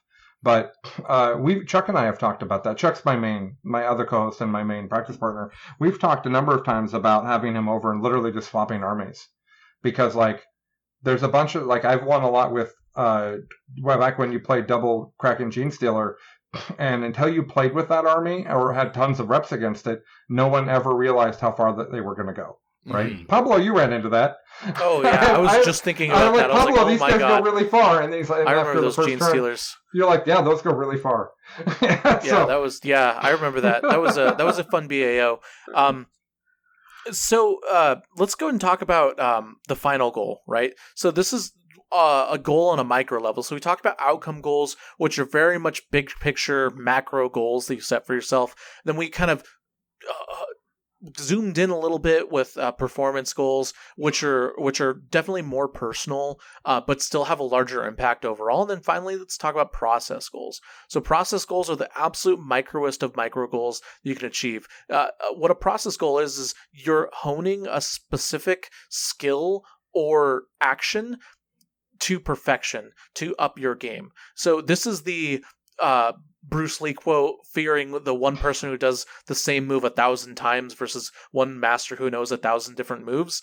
Uh, th- this is very much your your scalpel. I need to do this one thing. So in 40k, it's a little harder to translate to. However, we do have our own personal um, process goals that we do go through. Uh, I actually have one which is um, movement, precise movement. I have a, a very specific way I hold the tape measure. It's it's just it's practiced. It's something. It's my most efficient way. And the reason why I have this way is not so that I can be accurate. It's so that I know where my zoning is. I know what zoning looks like, what my zones of influence are for for miniatures and models, and it's something that I've been working on that I constantly work on. Uh, to me, the movement phase is the most important part of Warhammer 40k. Uh, and if you don't have a precise movement phase, even if you have a great army, that's where you're going to lose first. It's not actually going to be the dice. It's going to be you, you not having a good movement phase, and that's actually where I believe where the the best players. Uh, the biggest gap between the best and worst players are is specifically the movement phase. So, uh, this is the, the micro uh, goal that you want to achieve for yourself. It doesn't have anything to do with performance. Uh, you, you just you want to do this one thing well, po- potentially even better than everyone else. Uh, now, I don't, I don't want to jump into go into too much about this goal because I think you all get the message. Uh, but I do want to talk about some media that I've found that that have kind of shown all of these goals in action. And that's the Rocky films. So if you watch the Rocky Hmm. films, you actually see Rocky go through all three of these goals. He goes through through not just one film, but all the films. So he goes through the outcome goal, right? He wants to beat Apollo Creed. He wants to beat the opponent, whoever that is. Uh, the performance goals, he wants to do it in a very specific way. Um, in uh, you know Rocky four three rocky three the the one the one with drago ivan drago um you know he he very much want needs to toughen himself up you know uh and then um he goes into specifics with with uh feet movement in in rocky rocky 3 beating clubber lang um so it's it's I, I use the Rocky movies as an example because I like the Rocky movies, but um, really, really, you you see that all the time in in stories and in media. You you see uh, kind of the protagonists go through the goals that they want and deal with their trials and tribulations um, by setting different goals for themselves. And then it all culminates into one big thing, you know, the final match where you see them like shift their foot to the left. And you remember, Mm. like, oh, that's when the sensei taught them, like, they need to shift their foot to the left to survive this one specific attack. That's example of a process goal. Um, yeah, it's it's great. It's really good stuff. Mm. Um, uh, go ahead, go ahead. I, re- I really think the best example of this came in Rocky Seven, Adrian's Revenge. oh my um, god. Uh, uh, man, I can't I can't be on Chapter Tactics without getting at least one Simpsons reference in. That's fair. uh, but yeah, I absolutely agree. Like you know, it, it, it essentially if you can look back on your change, your you know your change towards victory and uh, make a montage out of it, you're doing pretty well. I figure, you know, that's one thing I took from the Rocky movies. But actually, I actually agree with you. Fun, like as as crazy it might sound, I think it's actually a really good example. as Um, crazy as agreeing with Pablo sounds. Uh-huh. I Yeah, know. yeah, he makes some good points. But uh, yeah, it's actually it's actually uh, an interesting example. I like quite a lot because yeah, you do just see him go through defeat as well, and I think that's something. I, I mean, I want to speak for a, a wide swathe of the community, but I can certainly speak for my immediate friends and for myself. Don't deal with disappointment as as well as maybe some other facets of society do. Don't deal with um unrequited expectations, you know, you know un- unmet goals or unmet expectations. Mm-hmm. And that's something like a level of resilience is really needed in 40k. Um, and a, a level of, I think I was talking on about it before, a level of maturity that causes you to look inwards rather than looking outwards for reasons why you didn't you didn't reach your goals. It's very easy to blame dice. It's very easy to blame medalists or he used that, he played that, blah blah blah blah blah. But I, I really like the proactive uh, things that Colin was talking about. Just being willing to play and get outside your comfort zone. Play the lists you don't usually play. Play opponents you don't usually play. Like uh, that guy who who always beats you. Play somebody who plays something the same as him or has a similar skill set. Really, Or just be, or play that guy who always beats you and watch all the things he does that you don't do. perfect. Yeah, and and another another good another good use for these goals, uh, not just currently but in the future, um, is you see athletes say this all the time, and that they they won, the athlete won the game, and then when the announcer or interviewer says, "Hey, like like what'd you think of the game?" They're like, "Oh, I sucked." Like that's Mm. that's bad, and that's because those athletes they're not thinking about outcome goals; they're thinking about their performance and their process goals right? And so that's that's another great way to never be complacent. Now i know most of you listening are not 40k gods and um, will absolutely be ecstatic if they win an event, win a major, win the ITC. However, uh, there are players who are so good at 40k uh, that when you know when they win, they're upset that that they won, even though they won because they they misplayed, right? Because they made a mistake. They they didn't meet a performance goal or an uh, a uh, a process goal that they set for themselves, right? So it's always important to have multiple goals set for yourself and to layer them into one cohesive, as Adam put it, montage, training montage, uh, where every goal culminates into cinematic perfection in your mind. So, Chase the chicken. Chase Yeah. the chicken. If you can catch a chicken, you can you can roll dice. I guess. You can dodge a wrench. You can Dodge no, a wait, if you dodge a wrench. Lovely. Okay, so we've had the Simpsons quote, we've had the dodgeball quote. If we can get Anchorman in here, we've got the trifecta, and we can go home. Peter, it's all on you. Um, San Diego whale yeah, something something. that's the one I thought of. right on. All right, Uh, that's that is it. I think I think we have absolutely talked about this subject. Uh, is there anything the three of you want to add before we move on? no. Okay, perfect. Really? Peter, Peter you- speaking you- for the are you- room. Are you sure? All right. So uh, at the end of every episode, we do like to open the floor to the patrons. The patrons get to ask us questions that we answer live at the end of the show. Normally, we would have the patrons live. However, um, I d- using the computer at work, it's not it's not ideal right now. So. Uh, we're going to skip that. However, there are still patron questions, and there are actually a lot of really good ones this time around. If you'd like to ask us a question, all you have to do is support us. Head over to patreon.com slash chapter tactics uh, and you can you can go ahead and sign up there and you get to ask us questions get access to our discord and our facebook and stuff so patron tim wants to know my re- my resolution is to get on chapter tactics it doesn't matter for what as long as they're on just want to find a way to join a conversation how do i do this so the the three guests who have been on multiple chapter tactics episodes how does patron tim get on an episode of chapter tactics So what you want to do is um, find a really nice location, um, and then get a couple uh, hobby licenses, start uh, your own gaming store, and yeah, win a decide, decide that your Good kids don't need a formal education. yeah. Uh, so I th- I think you just just make this guy's dream come true and just get him onto like two minutes to say hello and you know say hi mom and, and jump off. I think you just do He- it, Pablo. You know, he even said even as an extra with one recorded line, uh, patron Tim. But um, uh, you know, it's um, yeah, Problem is Uh, then you like then what you got to do it for everybody. you're right, right. Yeah, I um, think so everybody who wants to be on Chapter Tactics should email Pablo. That's the Just solution email to me. Absolutely Frontline correct. Gaming PD Pablo, Pod. No, no, what? I'll, Like- I'll give you Reece's email. Contact at frontlinegaming.org.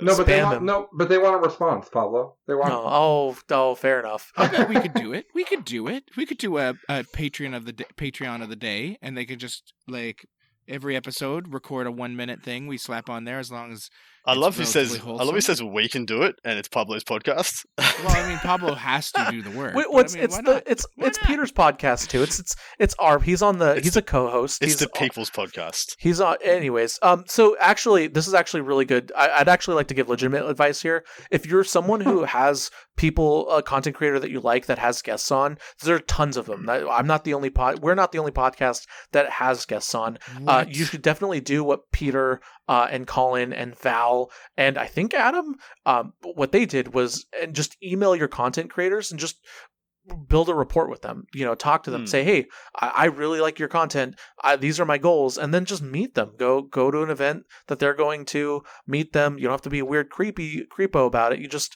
just say like, "Hey, I love your stuff." I know every single content creator I've ever met has absolutely appreciated when people come up to them and thank them for their work.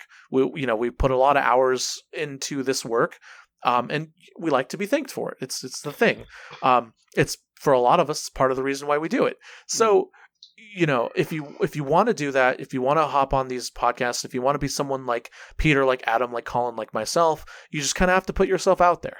Uh, that's probably my number one way to do it. All of us at one point were nobodies who who weren't a part of the community. That's how I started. I started by asking Reece and Frankie if they needed help moving to San Diego. I didn't start by liking Warhammer 40k. I just I literally just wanted to be a part of something, and that's that's how I ended up where I am now. So we all want to be part of something. yeah. So you know, uh, just put yourself out there. I'm all I get emails all the time from people who want to come on the show, who have show ideas, and I respond to all of those. So, uh, you know, just don't feel free to reach out. So I actually got my start um, by being inspired by Adam Abramowitz and the, the Best General podcast he produced at the time. And I reached him out and I just had a conversation with him about being, becoming a content producer. And then, like the next month, I started making content. I started a little podcast that I only had up on YouTube. It went for about 13 episodes and it was called Gaming Against the Grain. And it was about trying to win an event using pure Black Templars, which was like pure Ooh. trash at the time. And um, yeah, that's that's literally it. So I think it's if you want to be involved, just start. It's, you don't need to have a perfect concept. Don't need to be amazing straight away. It's just just get jump in, get involved. Go listen to the first episode of Biff Pod. You and you'll be like, oh wow, you could just be guys who want to talk about 40k You, with you no plan. just, oh, you can just exist. Sick. Oh, Yeah, like Mitch, Mitch just told me for months that we should make a show, and then we got on the show with a very minimal agenda and just talked for an hour and a half, and now we're. It's been a lot of years since then. so Yeah, yeah, yeah. Yeah, yeah, that's. Um, but all right, uh, patron Brett wants to know for your 40k podcast and or social media outlet, what do you plan to do for 2021? So we kind of did talk about this already. Uh, is there anything anything else you want to add to that? We did kind of lead um with talking about our respective contents. Was anything else? Any big plans that you want to do? Um, yeah, I suppose I've. I mean, I, I know Peter has some massive plans. I, I know I got some massive plans as well. But uh, yeah, I I really just want to commentate on some big tournaments, draw some more eyeballs to the game, and then just. I know the rising tide lifts all ships things is a as a trope that I don't necessarily agree with on an economical standpoint, but I think in the case of 40k, it, it really is something I want to adhere to.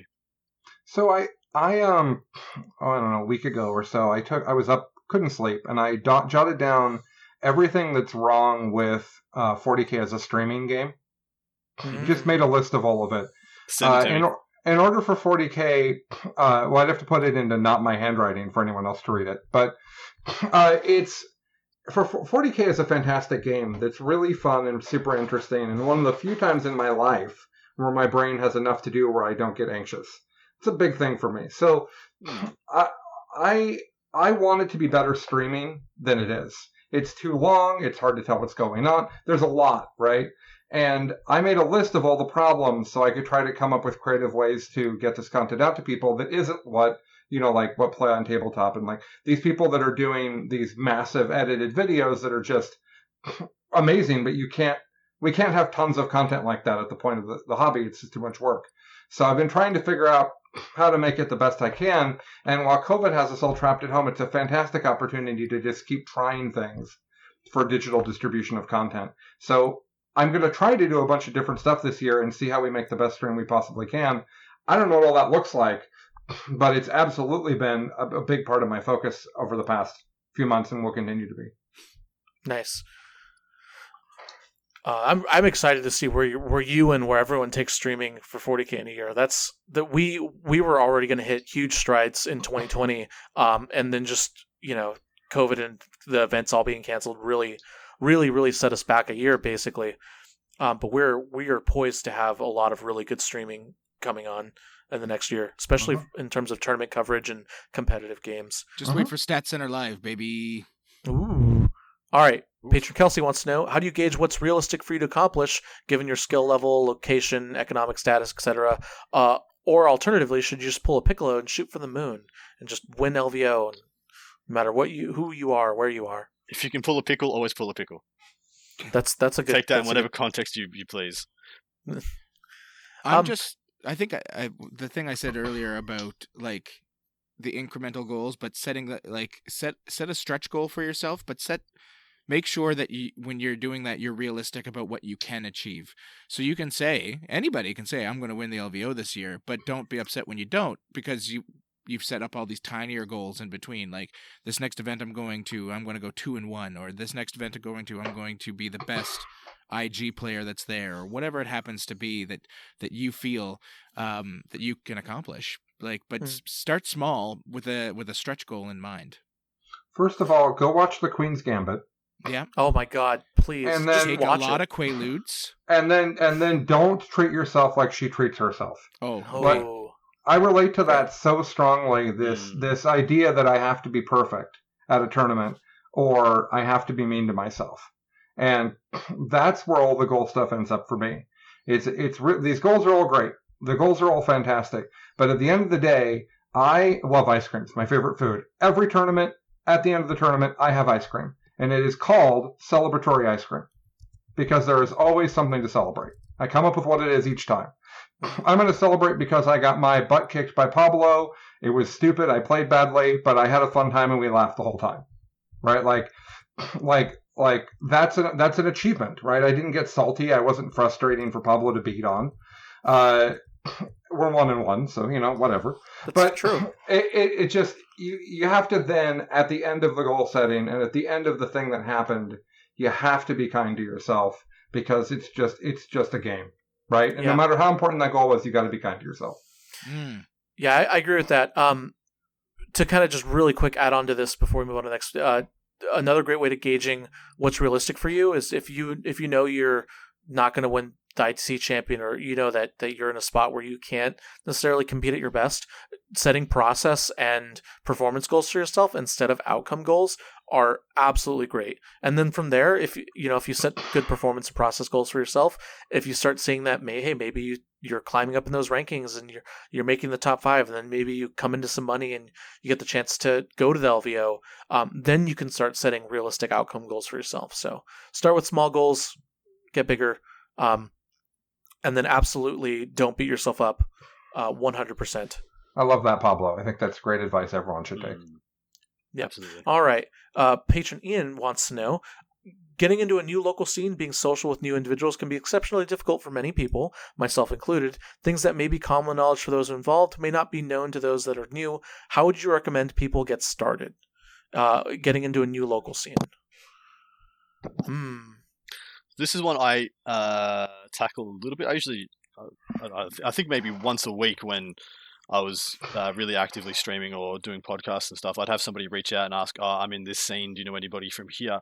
And um, I was I was very happy to put them in contact with like active TOs, and usually it's an active TO who will know you know the people in the clubs in the local area who are actively taking on new players or new player friendly. Um, so I'm always just sign sign up for a tournament. I think it's a really good way of meeting a bunch meeting a bunch of people on the same day, and then you know you might meet a bunch that you don't wouldn't mind hanging out with. You might meet a bunch that you absolutely love. You might meet a bunch that you think you might want to avoid if they're a bit too hardcore or they don't quite um, play in a manner in which you enjoy. But uh, yeah, I think TOs are always a really good point of call, or community leaders. But past that, the easiest way is just Google like uh, Richmond War Games, Richmond 40k community, Richmond on on Facebook, and you'll pretty much find Facebook pages where you can arrange to meet people or find clubs. Specifically, Richmond. Exactly, 40K. Richmond. Don't worry about anything, any other suburbs. Not your local geographical area. Your local just Richmond, wherever that may be. Yeah. yeah, I, that's I, a that's some great advice though. I think that when you you should start with pickup games. That's how I met people before I knew Hmm. anyone in 40k. I just went on the local Facebook groups for our area and and said I need a game. Right. Um, the other thing though is once you're at the tournament, if you're a Facebook person, and I'm not proponing, I'm not saying you should be one, but if you are, uh, everyone that you met at that tournament, find them on Facebook and shoot them a message and should thank them for the game, and tell them something about the game. Say, um, hey, I was thinking more about our game. Do you think it would have been better for me if I had blah blah blah and see if they want to have a conversation with you? That's how I made almost all my 40k friends initially. Is I just messaged everybody after I played them. Yeah, man. Knows a lot. Love being asked their advice. Like, Oh yeah, do it. yeah. Especially if you if you want to just compliment them a little bit more than they deserve. That that well, that usually is a good lubrication for people to be your friend. Pe- Which is Peter- why I love being on this amazing show, Pablo. yeah, most fantasticest, bestest show of all times. I love you guys. That's great. Uh, Peter, Peter, um, do you have anything else to add to that? No.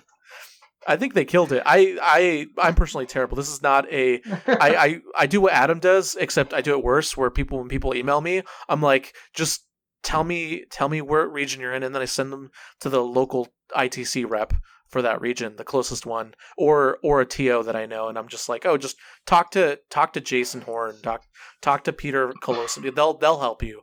I'm I'm really bad at uh, integrating, getting integrated into a local scene. Um, I'm just uh, you know kind of guy I am, unfortunately. Uh, I do the same. Uh, like if someone comes to me and is like, "Hey, blah blah blah," because I talk to all these or have talked to all these TOs, I Mhm. generally know someone in their community, and I'll send them to Mhm. them, or I'll like bring up a Facebook uh, group and I'll be like, "Hey, there's a billion people there that want to talk to you about 40k, guaranteed. Yep, pass the buck. Just don't be, just don't be an idiot. Don't be a don't be a, a jerk. All right. So patron Nathaniel wants to know Don't be a my goal for head. 2021: win a GT major and get name dropped on 40k Stat Center. That's a great goal, Nathan. My question is, how do you make the jump from winning RTT level tourneys to winning GTS and then major level events? What's the goals you would set for yourself to make that achievable? Can I just say that I've done an entire podcast on this topic? Ooh. Like this is it, like like Peter. You always you're always a listener. Isn't this like literally what our show's about? Yeah, generally, at, le- at least up like the first year or so was for sure. Yeah.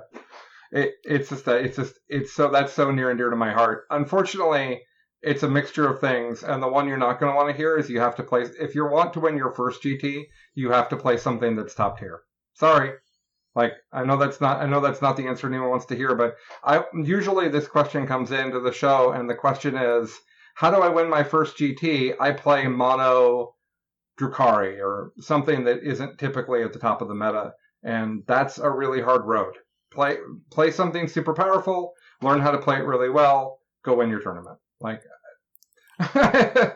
That that definitely is the easiest way to transfer from winning to an RTT to a GT. you can always play I- janky stuff later. Like just Yeah. start off with something you know is good.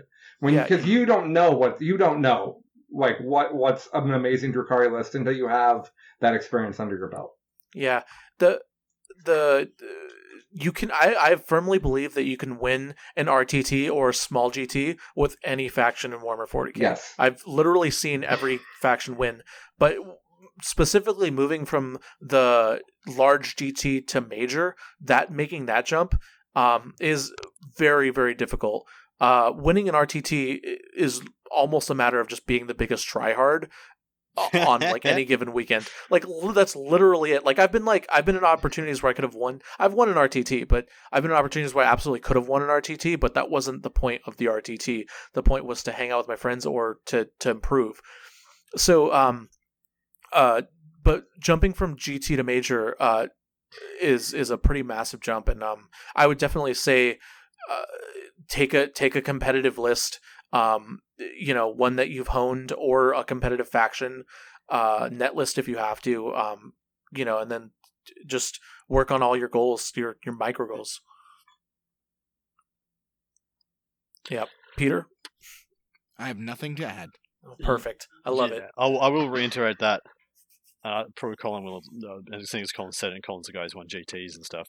If you want, if you want to win, you, yeah, literally learn how to win first, and then learn how to win the way you want to win. Like, Yeah. and I, that, that, doesn't mean be a douchebag. Doesn't mean cause any harm or don't play in a manner of which you're expected to. That means play something that's good, you know that can go the distance, and then worry about playing and and and being like the perfect X Y Z player, being the best melee tower player of all time, etc. Adam and Paul- I actually talked to. I'm sorry, go Pablo. Oh no, no. I'm, I was gonna move on to the next person, so you can continue.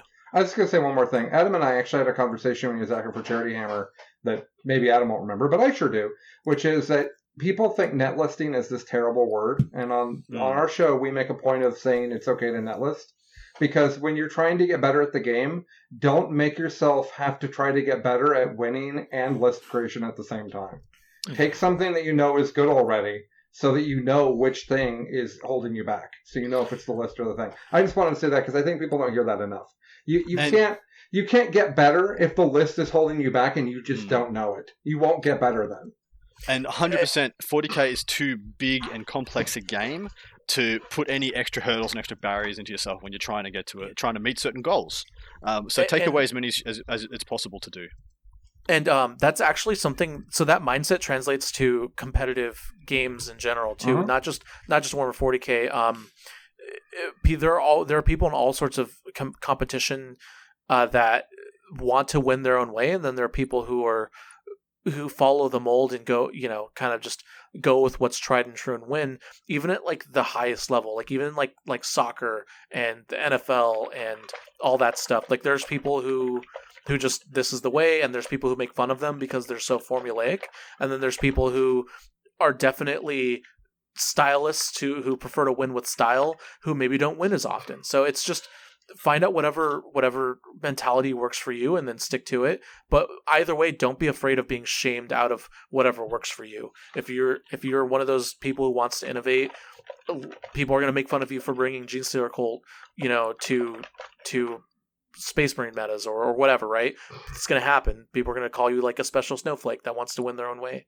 Um, and you're not going to win as often but when you do hopefully maybe win that one special time it, it'll be extra special to you. But just make sure no one shames you one way or the other. Same thing with net listing. Mhm. but um all right. Uh patron uh, paul wants to know have any of the hosts actually ever followed through with their new year's resolutions? I have. Well, very proud of it. I've, just uh, I've followed through with mine every year for the last 10 years, so I'm, I'm pretty good. oh good job adam Yeah, I mean the weight loss one was a New Year's resolution back in the day, so um, yeah, I generally try to. Um, when I do bother with a New Year's resolution, oftentimes I don't. But I don't I don't do them, so nothing to add. I've I've never uh, I'm not I'm not the kind of person who follows New Year's resolutions. Um, I generally don't do them, but I did give myself a career focused one in 2019, um, and then at the beginning of 2020 at the LVO I achieved it, which was uh, pretty cool. It was the the fantasy draft stuff, um, Mm. which I wanted to capitalize on for 2020 and improve on, which did not happen. So, Mm. Yeah, anyways, that was okay. so fun, by the way. That was What's such a that was such a great addition. That oh, was it was so so. fun. Oh yeah, I loved it so much. It, it's anyways. So I'm- patron Dan Sorry, I just oh, want to ahead. say I'm really thankful that you didn't because I like being the only ever winner of an LVO fantasy draft. It was just the LVO fan. It, you were the the super. You were part of the superstar draft Yeah, of of people who yeah pod content creators and anyways. Um, Patron Dan wants to know how are you keeping your 40k goals realistic in an ever increasingly chaotic setting. Uh, COVID and all that stuff. How are you keeping them realistic? Well, I suppose mine have all backtracked to the things I can control.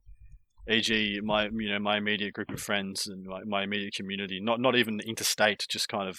Uh, I live in Victoria, Australia, and so my all my goals have pretty much become limited to my state because they're the only ones that I, I think I'll have the most amount of control over. As in, you know, just come have games at my place. E.g., if we can't do a tournament elsewhere. And a lot of other stuff has become hobby related. Like a lot of my goals that I would usually set for a year being X, Y, Z wins or attendances have become, you know, get get X amount of points painted or get this character done, etc. In, Uh, in quarantine, I only play with one person, so uh, a lot of our a lot of my goals have been learning a lot of different armies rather than one because there's no tournaments to go to. Mm. I thought you were about Yeah. to scream at myself and be like, Yeah, ta- "Oh." tabletop simulator is a is not bad. Uh, list writing, list developing. There's definitely ways to achieve your goals, but um, you know, if you listen to the, the podcast, setting performance and uh process progress goals, process goals for yourself is definitely more realistic than outcome goals because there's literally no outcomes right now. You can't Hmm. win the IT. I mean, you can try to win the ITC, but um, so the outcomes aren't as relevant right now as processes and performances. So Uh-huh. um, I would set those micro goals and focus on those. Uh, Patron Matt wants to know which host has the best recipe for winning a state fair pie contest and why. Ooh. I'm out. I'm Um, confident. I'm confident I can do it. I like. I I- love. I've I got love nothing. to cook. Oh, really? I love to cook too. I just don't bake. I mean, I Um, make a mean like Acadian meat pie. I can slam one of them down. But Mm. I'm I married a former professional chef. I don't do any cooking. Be no. So I'm not even so- like lately. I'm like in the kitchen. I'm like, can I help? And she's like, you're not going to do it right. I'm like, I can still try. that's fair. Um, so it sounds like Adam wins.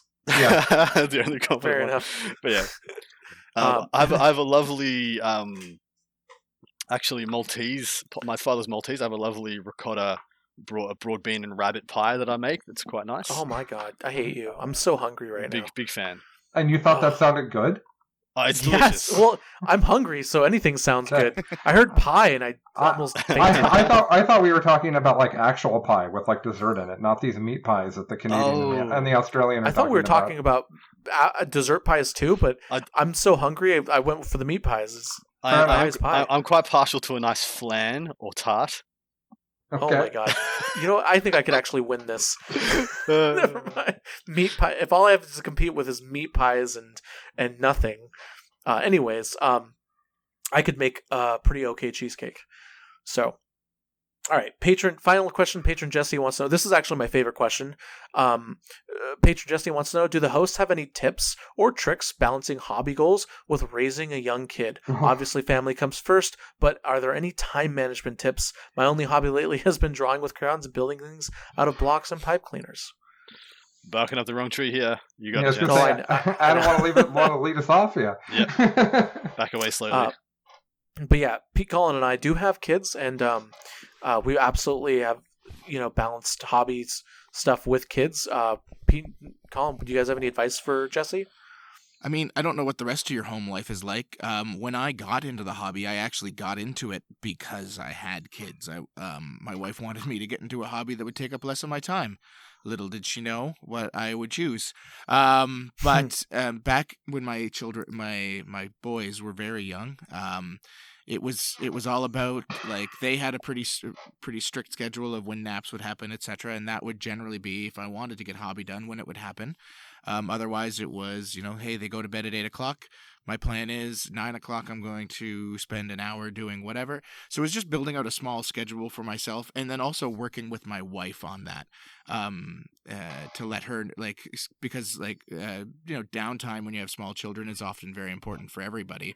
So to be like, hey, listen, this Tuesday I plan on going out and playing Warhammer. Um, and then you kind of set up a, like a, a schedule around it is what I would always do um, since moving to the incredible north with uh, nothing better to do with my life um, and like there being only like six people around and four polar bears um, i also work at a job that uh, that is, that can either be extremely stressful or nothing will happen for eight hours. Um, so i get a lot of hobbying done now just based on knowing that you know several days a week i'll probably have a lot of free time. We had this great idea that we would have that the kids and I would play these games together, and I have three boys, 14, 12, and 9, and man, none of their attention spans are even in the ballpark of playing a Warhammer game. Uh, they just aren't into it. I played the um, what's the guys? What's the the Warhammer Quest style 40k game? Black Fortress. That? Warhammer, War, War, yeah, Silver Tower That's the or AO Black that- Fortress. that's the AOS fantasy one. one. There's The a AOS one is Silver Tower. yeah. There's a 40k one as well. We Yeah, played Black that. Fortress. Yeah. We played that.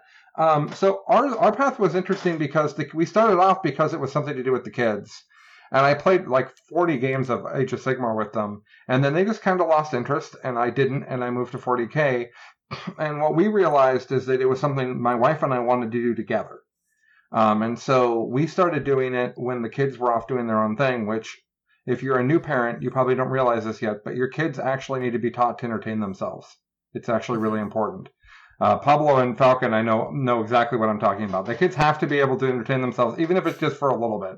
Uh, but what we started doing is the kids wanted to watch movies that Stephanie and I had no interest in watching. So we set up a table behind the couch, basically, and we sat and painted and put together miniatures while watching just the worst television that your kids could make you watch. and we did that for months. And we did that for months together. And we sat there and we convinced about what we were doing. And it was a thing to com- to bond, to bond with my wife over. Um, and then, but it was also kind of like spending time with the kids because the thing the kids wanted to do didn't need our full attention, right? So that's that's what we did. Now the kids don't care; they're playing video games nonstop, and it's hard for me to even interrupt them. So yeah. Uh, yeah. Um. Your so kids are really actually, young, right, Pablo? so so I'm blessed uh, to know a lot of really good hobby moms and dads in this community. I've I've met so many wonderful parents, um, and I've learned so much parenting um, just from from talking to people. Um, w- one of my favorite examples of a really good hobby dad uh, was someone uh, named John Weber from San Diego. Um, he's a lovely guy. He's a just an amazing individual, great dad, great husband, great community member. Um, but he had uh, his daughter Libby when she was she was little. She was maybe three, uh, two, um, old enough to be strapped to his chest. Um, and he would bring her to games. And I didn't have kids at the time uh, when when she was that young. Uh, but he would bring her to games and just be the absolute chillest person. He'd be like, "Hey, you know, I'm bringing my daughter. Like, like she, I'm, I give her a foam die. She rolls it. She hangs out on my chest. Um, don't. I'm not trying. I'm not expecting to win. I'm not. I'm just going to. My daughter is my priority, but I also want to play games, and she's going to be with me. And that's that was. I always thought that was beautiful because he would he would perfectly balanced, you know hanging out with his daughter. She would of course sleep get bored. Sometimes you know she'd throw a fit. She'd be a kid you know a, a child um and he'd handle it well. And he you know the as long as you understood that he you know he had a kid to deal with it was fine right? And he would make sure that he wouldn't schedule like it wouldn't be a league game. It'd be a practice game right? So i'd say set realistic expectations um you know with a young young kid um you could absolutely play play games play practice games i wouldn't just bringing them to a tournament. However if you have kids you should know that tournament planning is like it's an event. You have to get a babysitter or or you know wine and dine the spouse or do whatever you need to on top of you know saving up the money and planning. Like it's a lot of work to go to a tournament when you have kids. So um obviously don't bring your kids to your to a tournament but in terms of hobbying and balancing that and getting better and improving and playing um, you can absolutely do that as long as you manage your expectations make them realistic um, and then if your kid if your kid likes what they likes doing it with you that's cool if not i love the i love the fact that colin and his wife you know hobbied while their kids were watching you know baby shark or whatever which i have definitely done um, Well, you only need to see it the first three times to get all the nuance. Yeah mm-hmm. yeah That's true. the, oh, mm-hmm. uh, all- the, the Pablo, puppy I- pals I did want to add that um on onto what you said that I forgot that a big thing that I did when I was first getting practice games is I would make friends with people who had kids that got along with my kids, Mhm. even if mm, even if I didn't like them that much. And What, their no, kids I, or them? I'm, I'm, uh, I bet- I meant them, but I was I was mostly kidding. But a, a great example of that is that Chuck's son and my kids get along great. So Chuck can bring his kid. They my kids and my kids and his kid play together. Now the kids are entertained. They've got someone visiting. This doesn't happen now, but uh, does they're all visiting and we're playing. Uh, but I several of my friends had young kids that want to play with my youngest kid. That's a thing that totally works. And if your wife doesn't want you playing a bunch of 40k, if you say, and the kids will be distracted for three hours, you might get more practice games. Oh yeah, that's some next level parenting right there too. Yeah. Angling, angling, taking care of your kids to make your spouse happy. For yeah, hundred percent. Yeah, that's the thing that I absolutely do. She may have helped me paint, but she is not as interested in 40k as I am. It's like, anyways, great stuff. All right, thank you, patrons, for asking us questions, and thank you, Colin, Adam, and Peter, for coming on. I loved having you on. I'm gonna have to have you all three of you on more on more often. Uh, definitely Adam and Colin. Peter's Peter's on a lot, but Peter's also uh, you know working sometimes, busy guy. Uh, but thank you, thank you guys for coming on. Uh, is there any final plugs you want to do? I know we we spent the beginning plugging, but to give everyone a quick refresher, any final plugs uh, you want to do before we move out? Can I plug my show? Because Yeah, I plugged my absolutely. I plugged my charity event. Absolutely. I am from the Best in Faction podcast. We do only competitive 40k content. Uh, we we record live on Twitch and take questions as we're going, and then we post that on the, wherever you can find podcasts. You can wa- watch our episodes on YouTube, on Twitch. You can listen to the show on uh, uh, anywhere you get your podcast. It's called Best in Faction. Uh, the easiest way to find us is facebook.com slash bifpod uh, for Best in Faction podcast. But yeah, we'd love to have you. If you're listening to this on FLGN, you already know where I'm from. You already know where Peter's from. But uh, Uprising in Adelaide on the second last weekend of January, you can find us there. Um, I'll also be streaming part of the Biff Pod stuff, which is very exciting. Actually, I'm going to be streaming for three weekends straight. That's going to be ridiculous. Look you forward and to a Falcon- very you and tight. Falcon are going to stream a lot of the content. Starting from- off from 2021 right. Well, you know me. If there was an F, if there ever like a, a content F boy, it would be Adam Camilleri. I don't know. I, I don't know. I mean, we we're making a shirt for Val that's ex- exactly that. You know, God damn it, Val was the original content F boy. He was, Yeah. he was. Val Yeah. was absolutely the original, the OG. Well, we called him that on the adjacent show a couple weeks back, and he didn't know what it meant, so he got really offended, and then and started talking about it as if he knew. Um, and Aw. like you really have to listen to the episode because I can't give it justice. But that's where the the t-shirt love is coming from. Was this like he had no idea what what it actually meant. Um, but yeah, uh, I guess for me, I like uh, you've heard me on other stuff. I do have a website. Um, there's really no updates happening to it because nobody's playing games, but that's going to change very shortly. I hear there's a couple big events coming up in the next week or two, so you'll see some updates there. On a stats perspective, Las Vegas Open is happening. The swag looks super good, guys. It's all for charity. Please take a minute and take a look and donate if you can. Um, we've got a huge prize pool uh, incoming. I'm just waiting for permission to tell everybody what it is. Um, but it's uh, probably the biggest prize pool uh, uh, in anything that I've taken part in. So that's super keen to look forward to. Um, and lastly, I do do the uh, 40k adjacent Yeah. show over on the Honest Wargamer every uh, Tuesday morning. So in like six hours, I'm going to wake up to do that. Um, and it's going to be great. Right on. All right, everyone. You listeners are, of course, the best listeners in the world. I hope we have an amazing 2021 together. I cannot wait to record more awesome and or subpar Chapter Tactics content for you all. And as always, have a good one. Bye, guys. Bye bye. What he said.